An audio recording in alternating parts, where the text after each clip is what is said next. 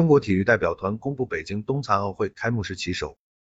三月三日，中国体育代表团宣布，郭雨洁、汪之栋将担任北京冬残奥会开幕式中国体育代表团旗手。人员信息：